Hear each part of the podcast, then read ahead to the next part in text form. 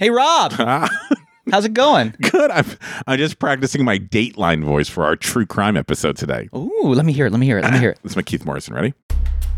It was a cold night. One of those cold nights where you might want a new blanket. Maybe a new wife. Poor Sunny von Bülow. A name that radiated warmth would now only radiate questions about her attempted murder. Or was it an attempted murder at all? Wow. Sometimes the truth has an interesting way of revealing itself. The trials of Klaus von Bülow on this week's This Was a Thing. Why don't you give me one like Robert Stack? Okay. I just need like a raincoat and some fog.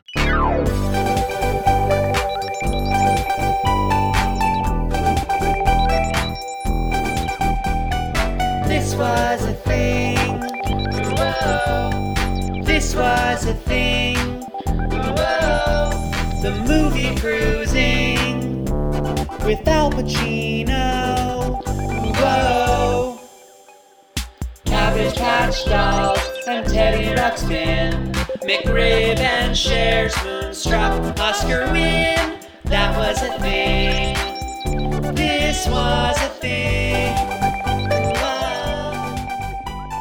Hi, I'm Ray. And I'm Rob. And you're listening to This Was a Thing, the podcast that dives deep into the cultural happenings of yesteryear. On today's episode, we are going to be looking at the Klaus von Bülow trials. Plural. Oh. The trials of Klaus. Now, this was a thing because if you are a true crime junkie like myself, and are you a true crime junkie, Ray? Oh, yeah. Then you know TV's obsession with true crime had to start somewhere. Dateline, 48 Hours, and ID, they didn't come out of the ether. No, no, no. Or to quote Keith Morrison, no, no, no. Thank you. It was only created because networks saw an appetite for crime watching, and it was free. And that was created by the first major celebrity murder trial to fill the airwaves. A crime that had everything. Murder, adultery, gorgeous wealthy people. Dan Cortez with an insulin needle. Now, if you don't know his name or remember this story or the iconic 1990 film about it called Reversal of Fortune, which is a brilliant film. If you've never seen it, please go rent it. Jeremy Irons, Glenn Close, and Ron Silver. And that's okay if you haven't seen it because we have had so much more true crime since then. But this puppy was the one that started it all. We're going to introduce you now to our main players. First of all, the victim. Our victim in this case is a woman named Sunny von Bülow. Sunny von Bülow. Her real name was Martha Crawford, but she was a rich woman in Newport, Rhode Island, and like all rich women in Newport, Rhode Island, she needed a cutesy name for mumsikins and daddykins, and they thought she had such a sunny personality, so they called her Sunny. Larchmont Lockjaw. She was born in 1932, and when she was 3, her father died, and she inherited his $100 million estate. Holy shnikes. Now, this is the 1930s. Even now, $100 million. Imagine back then. When she was in her mid-20s, she married the very humble Prince Alfred Edward Friedrich Vincenz Martin Maria von Osselberg, who was the son of Prince Alwa von Ausberg and Countess Henriette Lossig von Munich. Now, ironically, despite his royal name, he was her tennis instructor. The family had fallen on I call him Coach. So anyway, she and Prince Alfred Auersberg got together. They got married. They had 2 kids named Annie and Alexander. And by 1965, Sunny realized that the marriage really wasn't working, so they got a divorce. And she was introduced to the Danish Klaus von Bülow, a man who also came from a noble background. His father was convicted of war crimes in World War II for the Germans. And Klaus was also working for J. Paul Getty for some time. Oh. So Klaus and Sunny get along. They marry in 1966. And in 1967, they have their only child together, a daughter named Cosima. So we have Annie and Alexander, who were Sunny's kids, and then Sunny and Klaus's one child, Cosima. Now, let's talk a little bit about Klaus. Klaus von Bülow was an interesting man, and he's so brilliantly portrayed by Jeremy Irons in the film that it's kind of hard to explain his eerie calmness, coolness, and wicked sense of humor. But it's clear from an early age that Klaus was intrigued by money, power, and the finer things in life. His real name was Claus Borberg. But the name von Bülow, which was his mother's maiden name, carried more clout. More Klaus. He was a lawyer, and then he worked for J. Paul Getty. But once he got in with Sunny and had some of that good Rhode Island money, he didn't really work any longer. Well, no, I shouldn't say that. He produced the play Death Trap on Broadway, which was about a man who murders his wife. And he did work very hard at sleeping with various women while Sunny wasn't looking. It seemed like everyone knew the marriage wasn't working, but it was hard to end it. But someone kept prodding Klaus to get a divorce. Who was that? His mistress. Soap opera actress named Alexandra Isles. That is such a soap opera name. Alexandra Isles. She was on Dark Shadows. Oh. So Alexandra Isles, though, she tells Klaus, she's like, listen, I can't do this anymore. I'm giving you a 6-month ultimatum.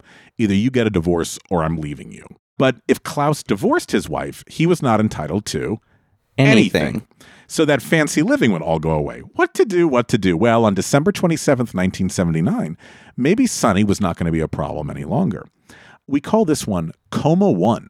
It was that night in 1979 that Sunny mysteriously fell into a coma at their mansion in Rhode Island. And she was rushed to the hospital, was in a coma for about a day, and then recovered, remembering nothing about the events leading up to her being in a coma. So doctors ran blood tests, and they were like, well, we don't know where this came from, but you're hypoglycemic. And you need to avoid things that are going to spike your insulin levels. Miraculously, she survived. Coma 2. So the next year, around the same time, December 20th, 1980, it's the same thing. She's at home with the kids. Kids are teenagers, by the way, like older teenagers in their 20s, I think like late 20s. Sunny can't navigate the rooms of the house. She can't really stand up without, sitting back down again. So her son, Alex, takes her to bed, and he chalks it up to fatigue. He goes, she must be really tired. December 21st, the next morning, around 11 a.m., Sunny is discovered by Klaus laying on the bathroom floor. She's unconscious. Her head's like literally under the toilet bowl. You know how like there's that little lip on the toilet bowl? Mm-hmm. Like literally her head somehow is right under there. Her nightgown is pulled up around her hips. It's kind of like she was like trying to take her dress off for some reason, and then she fell. It's very bizarre. And there's blood under her nose, but the blood is congealed, which means she's been there for a while. Yeah. So she's rushed to the hospital. She's in a coma forever. And in fact, Sunny von Bülow will stay in a coma from 1980 to 2008. What? When she died of not of natural causes, but she never gained consciousness. Holy crap. Immediately, things seem off. Surprise, surprise. The paramedics that are driving her to the hospital, the Klaus is in the back and with a stretcher, and they're like, he's very quiet and he's very stoic in the ambulance. Like they're like, anytime someone comes in, they're either yelling and screaming or they're being like extra comforting. Just nothing, just like he's sitting there on the subway just waiting to get to his next destination. At the hospital, they run tests to figure out what the hell happened to her, and they discover she has really low levels of sugar in her blood and dangerously high levels of insulin. This insulin is not manufactured by the body. Yeah. She's obviously been injected with some sort of insulin. A safe insulin level is 35 to 145. Hers was 216. Holy crap. Now we're going to take a look at her kids, Annie and Alex. Klaus goes on vacation with his mistress while Sunny's in a coma. The kids think something suspicious went on. The fact that Klaus is not hiding his affair any longer, the fact that he was telling anybody who would listen that Sunny was a drunk and had a drug problem. So it sounds like he's been setting up something. Yeah. So they went to an attorney, a guy named Richard Kuh, saying, we don't know how, but we think Klaus poisoned her. He poisoned our mom, but they have no evidence. And now the three of them, the two kids and the lawyer, they're going to become like the fucking Hardy Boys, which they should not have done because it's going to bite them in the ass a little bit later on. One of the kids remembered that they had seen Klaus with a small black bag, like a little tiny like medicine bag. Mm-hmm. And that bag, they remember seeing it contained various needles and bottles and vials in it.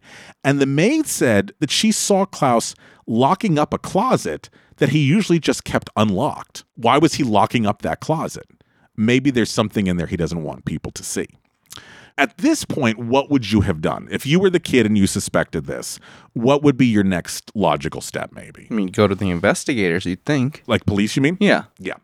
That's what they should have done. Yeah. This is not what they did. I just love that the maid was so astute, by the way, that she was like, I know that's an unlocked all the time, because trust me, I always check. This maid, first of all, she's an interesting witness, but In the movie Reversal of Fortune, she's played by the great acting teacher Uta Hagen. Oh, wow. And for the great acting teacher Uta Hagen, who is this like most respected actress, she has something like 5 lines in the movie, but one of them is her discovering an insulin bottle, and she's shocked. But Uta Hagen makes it a meal. Insulin? My lady's not diabetic. Wow. Uta. So instead of going to the police, like you suggested, the kids decide to get a private investigator, and they're going to go to the house in Rhode Island. They're going to look for a bag. But they've also decided to bring along a locksmith in case Klaus has locked his closet, which he did. The locksmith was like, is this your kids' house? And they're like, yeah, it's our house. Come in. And then they were like, well, he goes, what do you want me to do? And they're like, we want you to bust open this lock. And he was like, why don't we look for the key a little bit longer?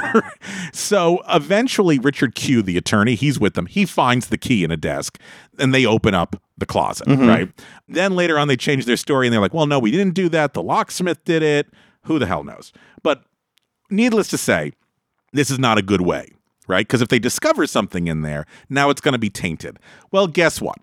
They do discover something in there. They find the black bag, and they turn it over to Richard Kuh. Now, Richard Kuh, the attorney, has the black bag. What do you think the next thing should happen? What's the next thing that should happen? Well, you'd think that they would be going to the police again. I feel like that's usually the answer, is you should probably go to the police. Oh, yeah, no, they don't do that. So Richard Kuh takes it, does not test it for fingerprints, and they don't photograph them discovering the black bag. So now it's just Scout's honor. Now, the bag does have tons of stuff in it, but the big thing that was in it was a little vial that was just labeled insulin. So at least you know what it is. So now you might know what this murder weapon is. What do you do now? Do you go to the police? No. Richard Kuh sent it off to the von Bülow family doctor and said, can you test these needles? And because there's also needles in the bag, like what's on it? And the doctor looked at the needles and researched them and said, hey, look, either you're going to the police or I will, because I found a used needle and it has insulin on it. Now, how is Klaus reacting to all of this? Well, he doesn't know what's going on. Yeah. Nobody has told him what's going on. Yeah. So now the police are involved, right? He still doesn't know. And the police sit down, they question the kids, they questioned Sonny's maid again, and she said, well, I saw a vial in his bag before the incident. She goes, I remember really distinctly when she was having her first coma. She goes, she was not breathing and she wasn't doing well. And she goes, I kept begging Klaus, please call the ambulance. And he just didn't. Eventually he did. So they were like, maybe that was a dress rehearsal. Now, the police start to investigate what's going on. Remember, she's not dead. She hasn't been killed. She's just in a coma. And the police are wondering, like, how did her head get under the toilet? And, like, why is her dress pulled up? And why is there blood under her nose? But there's no blood anywhere else in the bathroom. It's not like she, like, fell and hit her nose going down, right? So the lead detective is like, I cannot figure out how her dress is above her hips. So he decides to play amateur detective with his wife. And he has his wife put on a nightgown. And he says, I want you to just go limp for me. And he drags her into the bathroom. And he goes, when she slides out from underneath my arms, her nightgown goes up above her hips.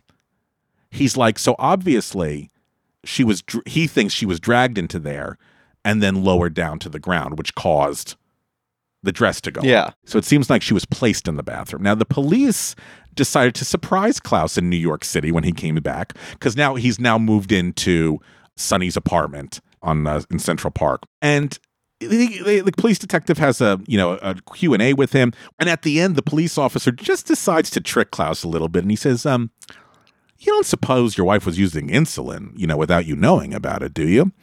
And Klaus said, insulin is the last thing she would need. But if the detectives were right, they just let Klaus know, we know what happened to her. Mm-hmm. But he can't admit it, right? Yeah.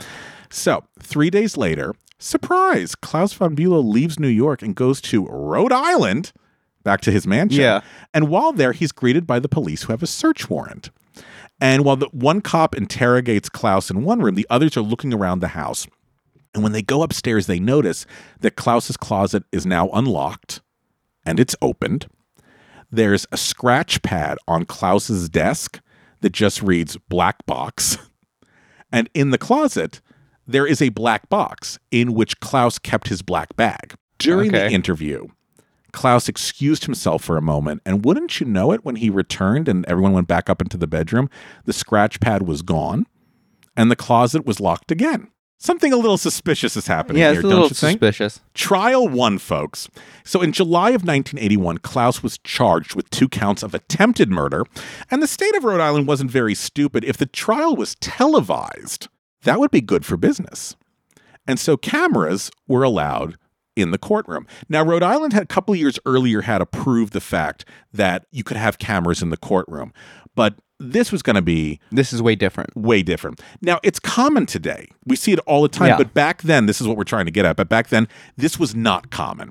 Radios were allowed during the Lindbergh baby kidnapping. So that was like the first like big celebrity trial that people latched into. And some of Ted Bundy's trial was televised. But this was very different. It was sexy. It was about rich people. It was circumstantial evidence. A victim who could wake up any second and say... He did it, or I tried to kill myself, or I don't know what happened. All of America, which loved seeing people behaving badly on TV shows like Dallas, especially rich people, they were ready to see this up close and personal. The trial did not disappoint. Klaus was cool and collected. Here is Klaus with his feelings on the press. He comes off as very rational. It simply is the first time I'd ever been exposed to the media. And it was new to me, and I think I belong to the kind of people who like to be in the newspaper the day they are born, the day they get married, and the day they die. I suddenly realized that this was a futile wish. And they're very nice people individually. I could do with them one at a time. In February of 1982, the trial begins. Give me a bum bum. Bum bum. Thank you. But it's a circumstantial evidence case, so give me a womp womp. Very good. You can't prove anything. Medical testimony is complicated. Remember, we are so used to now, because of this trial hearing and other trials, DNA evidence and knowing how all that stuff works. This was not going to land, and the people that they had picked for the jury in Rhode Island in this area is actually a working-class community, even though it's filled with rich people. So it's not like you know, very sophisticated logjaw standing there. It's going to be like the grocer. A shrimp boat captain. Lieutenant Dan. The defense got all pissy, and they said, look, you keep saying that the motive is for money. We don't believe that that's the case. The kids wanted the money. Maybe the kids killed her. And also, don't forget, Sunny was drinking and doing drugs all the time. And then they turned it onto the jury and the courts, and they said, if he was poor, we would not be doing this. But because he is rich, you want to attack the rich. And that's the only reason why we're having this trial. Shame on all of you. Witnesses were called. The kids said Klaus was open about having mistresses. The maid told the story of how he wouldn't help with the first coma. The maid and the kids wondering why was insulin in the house. She didn't take insulin. They brought in Sunny's doctor who said she was healthy as can be. And he thought foul play was involved. And of course they brought in Alexandra Isles. Oh. And here she is giving testimony. All filmed, all videotaped, all broadcast, on the news. And she's giving you Emmy realness. The prosecution wanted to know if she continued seeing von Bülow after she had learned he was charged with his wife's attempted murder. Yes, but I thought it was a pack of nonsense. You still think it's a pack of nonsense? I don't know. I didn't hear that answer. I don't know. Let me ask you this one last question, Mrs. Isles. Maybe you can't answer it. Do you still love the defendant? I don't know. The trial ended after 3 months, and Klaus von Bülow was found guilty. Oh. Sentenced to 30 years in prison. Oh, wow. Now, the appeal. Now, a reminder, an appeal does not re-examine the person on trial, but the trial itself. So they have to say that the trial was not conducted properly. It doesn't matter if he was innocent or guilty. Once that's done, then he'll go have a new trial, which will be done more fairly. So that's what they have to prove to the judges. Klaus needed a very strong litigator to come in and say the first trial was filled with mistakes, which ideally would lead to Klaus having a second fairer trial. And he called the once reputable, not the what the fuck is wrong with him now attorney and Harvard law professor, Alan Dershowitz, not Giuliani. Alan Dershowitz. I was hoping it was going to be a Roy Cohn. No. Oh, that would have been great too. And in May of 1982, Alan Dershowitz says, yeah, I'm going to sign on for the case. And what got him, he said, was Sunny's stepchildren are so freaking wealthy, they could afford to nail Klaus and circumvent like the regular investigative process. He's like, how is it that all of this stuff that was obtained illegally and improperly was somehow used as evidence? Like the evidence that was planted. He goes, was it ever tested for fingerprints? No. He goes, if Sunny's fingerprints are on it, then we know she was injecting herself. A lot of missteps.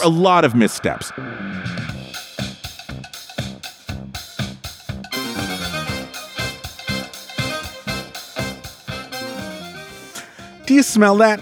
I'm sorry. It was that double beef and cheddar. No, the smell of love in the air. Now, I'm pretty sure that's double beef and cheddar, buddy. Will you stop? It's February, which means that it's Valentine's month. That's right. I said month. And any healthy relationship celebrates Valentine's Day for the entire month. And what's the best gift to give that loved one? How about some exclusive access? Now that's sexy.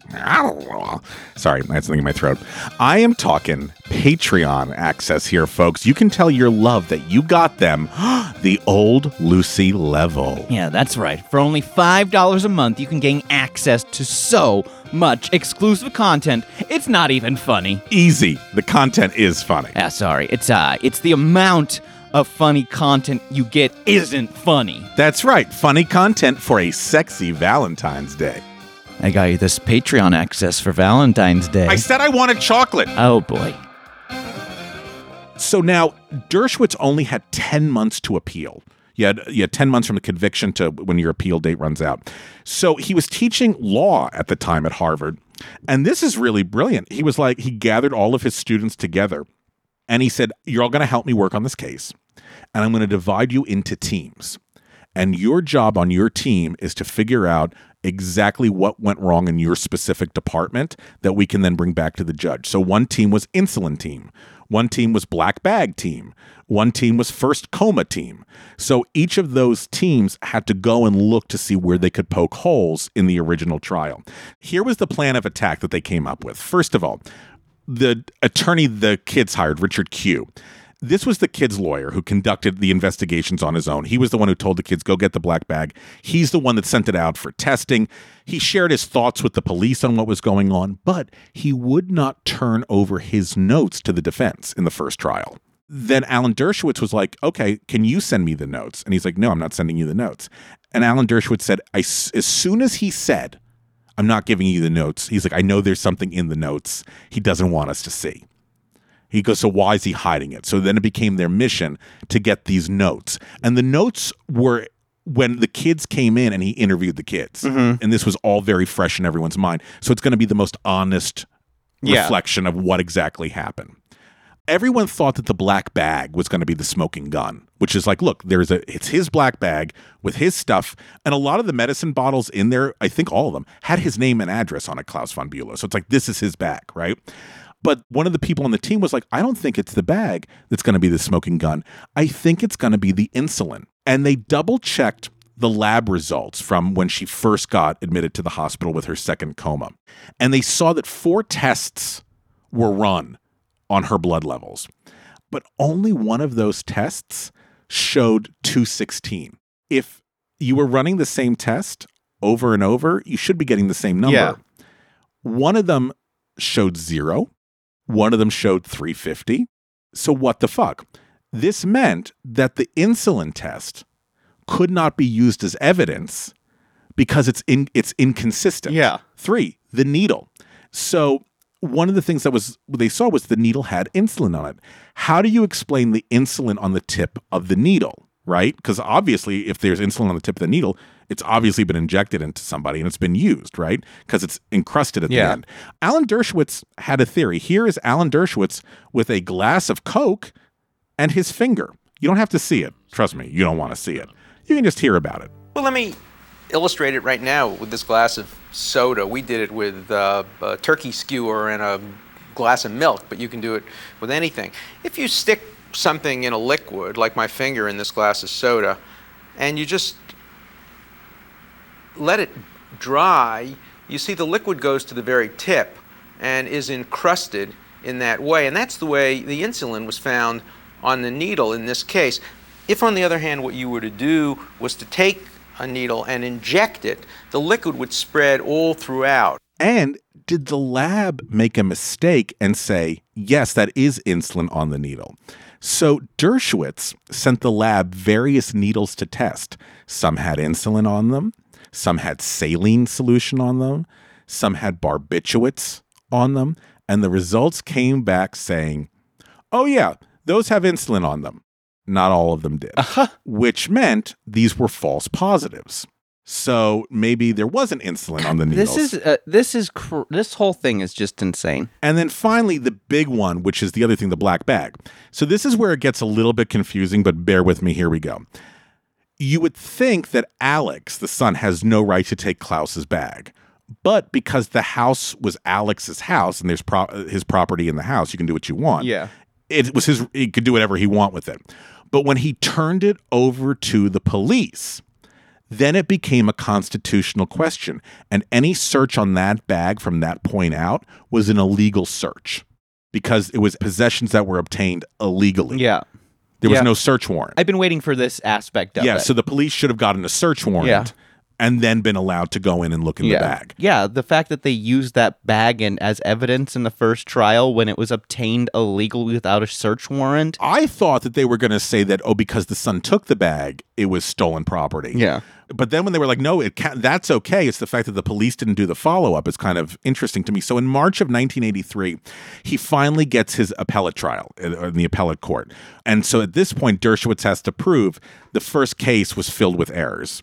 He said the black bag should be excluded because it was illegally obtained. And the notes from Richard Kuh, the first attorney, he goes, those should be included. And then he brought in the new medical evidence saying, look, none of these tests have the same numbers with the insulin. They're saying that there's insulin on this needle, but there is no insulin on this needle. And it took 1 year for the court to decide that Richard Kuh should turn over the notes. What? It took a year? A year. Is von Bülow in jail? No. Okay. He's out on a $1 million bail. Got it. And that the black bag was a violation of Klaus's rights because there was no warrant. Therefore, he will get a new trial in which you can't bring in the black bag as evidence. So a lot of the stuff that they had before, all their smoking guns, now they can't bring in. Plus, they now get the benefit of having Richard Kuh's notes. Yeah. Okay. Now that the judge is he can get a second trial, then it's up to the district attorney to say, yeah, we're going to try him again, or the district attorney to be like, we're washing our hands. Now all of the spotlights are on Rhode Island, and the DA knows this and says, yeah, we're going to give him another trial. We think we can convict him this time. I don't know how, because they're getting less. So now they're going to go in though with some new evidence. First of all, there's the Kuh notes. This is helpful for Klaus. The notes revealed that in all the notes that this guy took, when he interviewed the son, the daughter, the maid, all these people, no one ever mentioned the word insulin. There's no mention of the word insulin in these notes. Yeah. So Alan Dershowitz is saying, so obviously when they came to you at the beginning, there was no insulin conversation, and now suddenly everyone remembers insulin. He goes, but nobody brought it up the first time to you. Yeah, first time. Richard Kuh said, goes, no. He's like, they told me about it. I didn't need to make a note of it because that was the main reason they were coming in. I need to make a note of it. Who knows? But the defense kept hammering, why is there no mention of insulin? Now for the DA, this is hard. The black bag, it's out, which means its contents are out. So they needed something really big to tie Klaus to the murder. And they got it with Alexandra Isles again. Oh, good. And she admitted that in 1979, Klaus revealed to her he was going to kill Sunny by giving her a shot of insulin. This is her on the stand. He said that the next day when she was unconscious that he watched her, knowing that she was in a bad way all day, and watched her. And finally, when she was on the point of dying, he said that he couldn't go through with it, and he called and saved her life. And you certainly didn't believe that he intentionally tried to harm his wife in December of 1979, or you wouldn't have continued to associate with him. Isn't that true? I'm ashamed to say it's not true. You're saying that you wrote a letter saying that you wanted to continue. Have you ever been in love? I doubt it, but you do some crazy things. The defense also brought back one of the doctors from the prosecution side from the first trial, who wasn't allowed to say that he thought that the coma was from a lack of oxygen to the brain. He goes, I wanted to say that the first time, but the DA wouldn't allow me. And then they bring 8 medical experts to come on to the stand, and each one says it not necessarily was insulin. It could have been numerous issues. Evidence also showed that Sunny was admitted to the hospital 3 weeks prior to the final coma, and it showed that she had ingested at least 73 aspirin tablets. Oh, wow. So it sounds like a suicide test, a quantity that could have been self-administered. And that what they were trying to say with that is maybe she tried to kill herself. So 6 weeks later, after the second trial, Klaus von Bülow is found not guilty. Oh, shit. The two children of Sunny and her first husband, Prince Alfred von Ausberg, they filed a $56 million civil lawsuit against Klaus von Bülow on their mother's behalf. On December 24th, 1987, the case was settled out of court. Klaus agreed to divorce Sunny, give up all claims to her fortune, which was then estimated between $25 and $40 million, and he was going to leave the country. He packed up his bags. He moved to London, where he became a theater critic. Oh, my God. He only died somewhat recently, Klaus von Bülow. I think he died in, 2019. I feel like I remember when he died. Yeah. Alan Dershowitz, as you know, went off to become, a talking head for all things legal. And I'll reiterate this. Sunny stayed in her coma until 2008, when she eventually passed away. But a big loser in all of this, 3 women, Oprah, Rosie, and Martha. Oh. I'll explain when we come back. Ray, can you hand me my black bag? Am I going to get poked with something? This was a thing, this was a thing. And now, this is a sketch.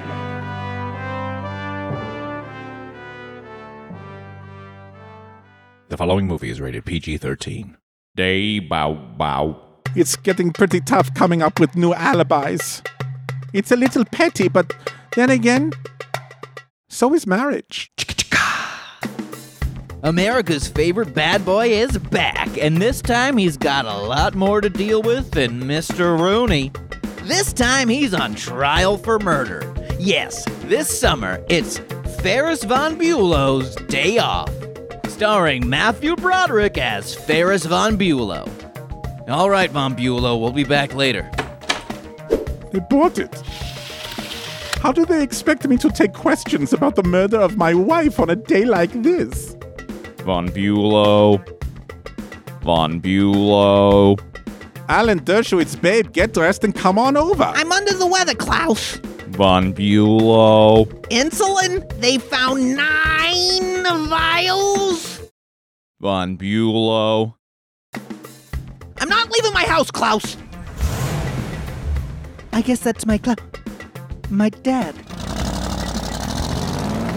What are we going to do? What aren't we going to do? Not tell anyone. Precisely. Say Von Bülow? Von Bülow! Dankeschön, darling, Dankeschön. Day bow bow. Insulin moves pretty fast. If you don't look around, you could miss it.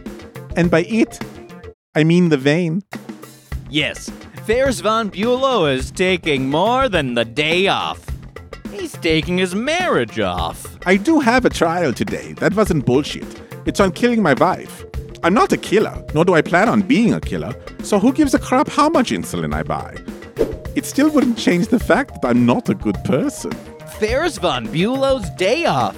If you miss it, it's the crime of the century. Go home, seriously, I was acquitted. Written and directed by John Hughes. Thank you. This was a sketch. Okay, so, Raymond Michael Hebel, based on all the evidence laid out in front of you, do you think Klaus von Bülow attempted to murder Sunny von Bülow or did not attempt to murder Sunny von Bülow? I think he probably did. I think so, too. Yeah. I think so, too. I think this guy thought he was going to be able to get away with it. Now, the trial did excite cable news networks because they had to fill 24 hours of programming. Think about it. A trial that starts at 10 a.m., goes till about 5. That could fill up a huge block of time. And then you can get pundits on before and after talking about it. This was cheaper than original programming, And the network started to realize this is cheaper than soap operas and talk shows. It's the wild, wild west. It's the wild west. So after the success of the von Bülow trial in 1984, CNN carried live gavel-to-gavel coverage of the New Bedford rape trial, which if you're unfamiliar with that, it's the basis for the movie with Jodie Foster, The Accused. And there's a great Netflix special on it, which we'll post a link to. So while government trials could always be billed as like a government service, like the coverage of Watergate or Iran-Contra, networks had to figure out a way to justify why you were filling up programming with celebrity trials, which had no impact on the real world. Watergate did, Iran-Contra did, Bill Clinton's impeachment trial did. So the way that networks got around it was it's very important for people to see the legal system at work. And I will say, I don't know how about you, I grew up, I remember watching like the OJ trial. I remember the Rodney King trial. Rodney King's not a celebrity, but OJ, the OJ trial was insane. And I think I ended up learning a lot more about law watching those, like that trial, the Clinton trial. I think I learned a lot about law that way, and I think a lot of other people did as well, because then you started to see exactly how does a trial work from beginning to end. Yeah. It's not Law and Order. It's not Perry Mason. There's a huge process to it. But I think it also sort of underlined the fact if you're rich, the law doesn't really apply to you. Mm-hmm. Klaus von Bülow, I think, was able to buy his way or got in lucky enough with somebody like Alan Dershowitz. Yeah, Oh, you're upset about it? Well, it's just, it's even with the evidence taken away, I feel like there was just still enough evidence presented for a guilty verdict. I don't know. Yeah, I think, though, the defense this time, you're right. I wonder why the first one didn't, follow up on tests and stuff like that. Because they were probably afraid that, you don't want to test and if you find out the answer, you might not be happy with it. Yeah. Those lawyers probably went and going, this guy is guilty, and if we test stuff. Yeah, it'll only be. It's going to get worse. Yeah. Because they'll be like, oh, we tested the needle. True. What's interesting about these trials now, after the Klaus von Bülow and the New Bedford trial, the same way people would yell at like baseball players for missing the ball, people would now gather in bars and yell at judges for sustaining objections. Come on, Lance Ito. No, it's every fucking day. I remember in the OJ trial, it was like Monday morning quarterbacking. You know what I mean? Yeah. They would all come in and go, I don't know why he sustained that objection, or I don't know why they allowed that piece of evidence. And suddenly everyone became a legal expert. It's like Facebook. Well, now there's YouTube legal experts, and that's become like their thing. Oh, absolutely. Absolutely. At least when it was on like network news, you had, I would assume, pretty reputable sources. Now anyone can have an opinion on it. Well, now with the Johnny Depp Amber Heard trial, there's just been there was a lot of things going on, and TikTok legal experts and YouTube legal experts are now getting more eyes on them than CNN, MSNBC, Fox News, or any of like the actual networks. So if it wasn't though for the von Bülow trial, we would not be having all of this se. I think what it did was it showed people, like I said, it was literally dynasty in Dallas without spending money. Yeah. When you were growing up, or maybe even still now, are there any trials that you watched religiously? Well, not watch religiously, but like OJ was such a big thing. In my third grade class, my teacher put on the radio when the verdict came, and just so like just in the class, like we listened to it collectively as a class. Like the OJ trial was, and then I feel like the Michael Jackson trial the early aughts was a big thing because E! Channel was they couldn't have cameras in the courtroom, so E! Channel hired a Michael Jackson impersonator, and they acted out the different days in court. They hired an actor. Get out. Oh, I'll never forget. They hired Michael Jackson's lawyer had this like long white hair. They hired an actor. If you've ever seen Eastbound and Down, Will Ferrell in the first couple seasons, Ashley Schaefer BMW, he has this white long hair and it looks like Michael Jackson's lawyer. Oh, okay. But I'll never forget. It was maybe 2003, 2004. I was in high school, but it would be the trial during the day, and then E! Would like film the transcripts and get it on at night. That was like the nighttime, like here's the recreation of that day's. It's God. Yeah. So I didn't know that. Yeah, that's funny. But it was because it was Michael Jackson. But it just goes to show that courts on TV, are people will watch them even if it's a fucking Michael Jackson impersonator. Where do you think that fascination comes from? What do people, what are you looking at? I mean, what do you like to see? I mean, for lack of a better term, it's like, you know, seeing the train wreck, what's going to happen. You got to know the outcome. And then also it's a matter of I feel like it helps people with their own morality sometimes when they can watch a trial and see someone that did a bunch of bad stuff and then go, well, I guess I'm not that bad. You see, that I lean into. I think my life's fucked up, but yeah, at least it's not that. Exactly. Do you think that putting these trials on television, there's something valuable in it? Like to put Klaus von Bülow's trial on television, to put Michael Jackson, to put O.J. Simpson. I mean, what happened to all of these individuals, the victims, is horrible. But it doesn't change anything for your day-to-day living. No. So do you think that these trials should be on television? And if so, should they take up the whole blocks of time? For like a channel that specifically plays court stuff? And fine. I mean, yeah, that's fine. I mean, because of the von Bülow trial, a whole fucking channel came out of this. Yeah. I don't mind necessarily trials being broadcast for accountability reasons, but when it's stuff like a civil trial where it's like, I don't need to watch that. I don't think, and like the Johnny Depp Amber Heard thing, but it's like so much of that stuff did not need to see the light of day for people to comment on it and have no valid opinion on it to be commenting on. You know what I mean? Like, but like when it's a murder trial, maybe due to accountability, but then that kind of stuff is just going to get eyes. I don't know. Like it's, I guess, an accountability thing, but I think certain trials don't need to be broadcast. Like the Amber Heard, Johnny Depp. I think a civil suit, I don't necessarily know why. Yeah. But also nowadays with social media, the floodgates are so open that it's way different. It's 40 years later after the Klaus von Bülow trial, it's even crazier because it's everyone becomes a talking head. It doesn't matter if you went to law school or you watched, you know, the third season of SVU one time. I will never forget, though, like I think I was 7 or 8 or something, that the Rodney King trial, watching people reacting to the lawyers and the judges' comments and calls literally like it was a sporting event. And oh, absolutely. The reaction I remember to the OJ verdict was like a Super Bowl team. What, you know, the winning team, the losing team, that were so invested in this particular game. But it's like, it's not a game, it's people's lives. And once again, it's one of those things, I hate to harp on this. I understand government trials being broadcast gavel to gavel, the Supreme Court things, yeah, I understand. Because it's about that affects our daily life. Klaus von Bülow and Sunny von Bülow do not affect anything. No. But other ones that came on because they were popular, I'm wondering if you saw any of these, ever heard of these, or remember these. Christian Brando, Marlon Brando's son, he murdered his sister's boyfriend. The trial was televised, and they brought in like Marlon Brando as one of the star witnesses.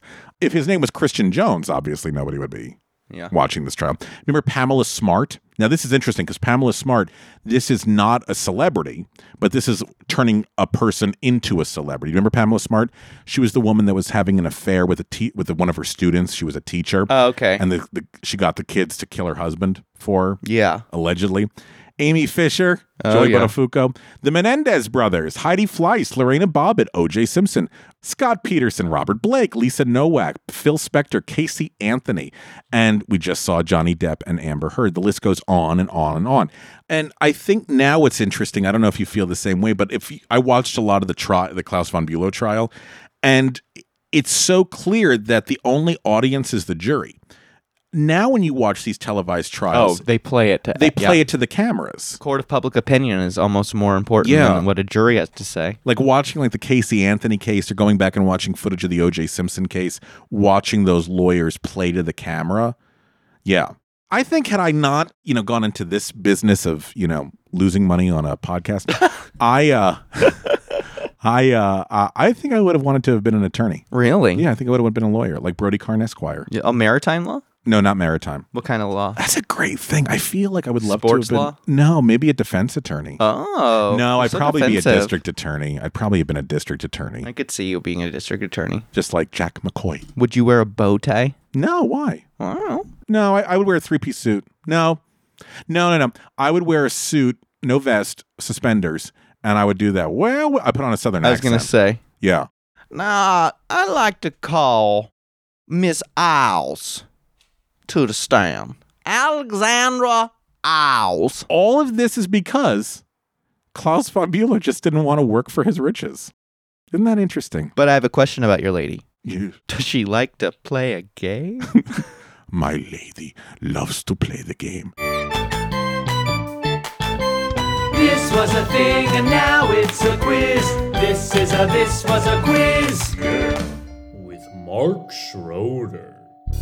Mark Schroeder, did you happen to know anything about Klaus von Bülow? If anything, I only knew the name from some pop culture reference, but I never knew what it was about. I never knew anything until this was a real crash course for me. But honestly, whether or not you think Klaus von Bülow is guilty or innocent of trying to kill his wife with an insulin injection, it's irrelevant because the real murderer here is Sugar. Okay, Sugar fucking sucks, man. Yes. And goddamn, it's oh so fucking good. Yeah, I'll give you that. So let's do another dance with the devil in a little game called Sugar, Sugar. This is Sugar and Sugar-related trivia. You are my sunny girl. You gotta, it's all about the Archies, Sugar, Sugar. It's abstract though, so you gotta think within and outside of the box, the Domino's sugar box, if you will. I wanted you to be quiet so I could make that joke. You guys are competing against each other. You're going head to head, so you got to be the first one to answer these questions. Okay, you get a point. The one with the most points at the end gets type 2 diabetes. Okay. Here we go. I already got a port. This 1969 hit is a sing-along favorite, despite the fact that the original lyrics do not include ba, ba, ba after the chorus. Sweet Caroline. That is correct. Say his name 5 times in a mirror and die. Candyman. That is correct. This is head-to-head, right? I know. Fast. Okay. I'm sorry. Well, didn't know I did this. Who sang the 1969 hit Sugar, Sugar? The Archies. Good one, Ray. Number 4. Book by Neil Simon, music by Cy Coleman. Goodbye, Girl. Little Me. This is a Sugar, Sugar game. It's all related to Sweet Charity. That is correct. Here, Rob, you'll know this one. If you ever go to prison, expect to strip down and undergo one of these. Oh, a sweet spot, a lockdown, shakedown. A lickin'? No, this would be a cavity search. This would be a cavity search. So it's getting great. Yeah, it's getting real. Number 6, they had hits with songs Fly, Someday, and Sugar Every Ray. Morning. That is correct. This sugar substitute, which has about Saccharin. 50 to 300 times the sweetness of sugar, is a natural sweetener derived from the leaves native to Brazil and Paraguay. Saccharin. No. Stevia? It is stevia. What the fuck is stevia? Oh. Who's stevia? It's actually, it's 3 times sweeter than sugar, and it's from Paraguay. So there you go. You should have listened to the question. Sorry, dude. 3 examples of simple sugars with similar nomenclatures are fructose, glucose, and this. Corn syrup. High fructose corn syrup. Sucrose. That's what you suck on when you have a sore throat. Yeah, that's exactly right. This diabetic actor was a known spokesman for the Wilfred American diet. Yes, that is correct. You're seeing when John Given does an SNL. Don't have diabetes. I just look like I have diabetes. All right, this is good. Going to the last question. Tied 4-4. Sorry. All right, you guys. Somebody's got to win. We're tied 4-4. Final question. This was the name of the theatrical feature film directorial debut of Mr. Steven Spielberg. Sugarland Express. That is correct, Rob Schneider, the victor of this game. Yep. Congratulations, type 2 diabetes. You're telling me something I don't have. I need to go get some crackers. Thanks. I'm going to do a victory lap, but first I got to shoot myself up. What about Al Pacino and the Vatican, Godfather 3? Like, do you have a candy bar? You know, sugar, something sweet. And then a priest runs and comes back with a candy bar. That's the one where he takes the guy's glasses, right? And he stabs him in the neck with the glasses. They shake him down. He's got to kill the guy. He's got a weapon. That is an amazing. There's still great sequences in there. I've only seen Godfather 1. What? Wow. You haven't seen 2? Wow. Exclusive here on your show. It was so good. Here on your show. Sequels are never better than the original. Yes, this one is. I would say this one is, wouldn't you? But don't you know what, like, the society says, though? I think it's generally accepted that it is a superior, far better film. I mean, Godfather 1 is a brilliant film. And that should entice you even more, right? I'm sorry. I've never fucking seen it. I've seen Godfather 1 twice. Does that count? Rob, put down the gun. Is that like I've seen Godfather 2? Put down the gun, Rob. It's fine. He doesn't have to see it. Take the cannoli. He doesn't have to. He gets that joke. How can they find us? Go to thegodfather.com. Go to thegodfather.com / hashtag no Sophia. Hashtag more George Hamilton. The rest of this season is just going to be a live commentary of us watching Godfather 3. Yeah, just click on I Thought Joe Mantegna Was Andy Garcia, and it'll take you to another link where you can learn more about At This Was a Thing the podcast. And you can see us on Instagram at This Was a Thing Pod. And you can go online or the website at www.thiswasathing.com. And if you want to send us some money so we can get Ray to go see Godfather 2 and 3, God, you're behind. We'll get you. Just get a GoFundMe going. Yeah. Send us some money on Patreon. It keeps us going. It pays wonderful people like Mark and Cut Schwartzberg. Oh, that'd be a fun Patreon exclusive episode. I watched Godfather 2 and 3. Yeah, we'll get pay him enough for 1 month subscription to Paramount Plus. Yeah, I would do that. That's fair. I actually have it. So no excuses. All right, friends. If you have a feeling on the Klaus von Bülow trial, let us know. Somebody's like, I feel strongly. Yeah, yeah, I've got a feeling. Thank God somebody asked me. I have been waiting for 3 white men to ask me, another white man, my feeling on a foreigner. Thank you, This Was a Thing. Thank you. I'm heard.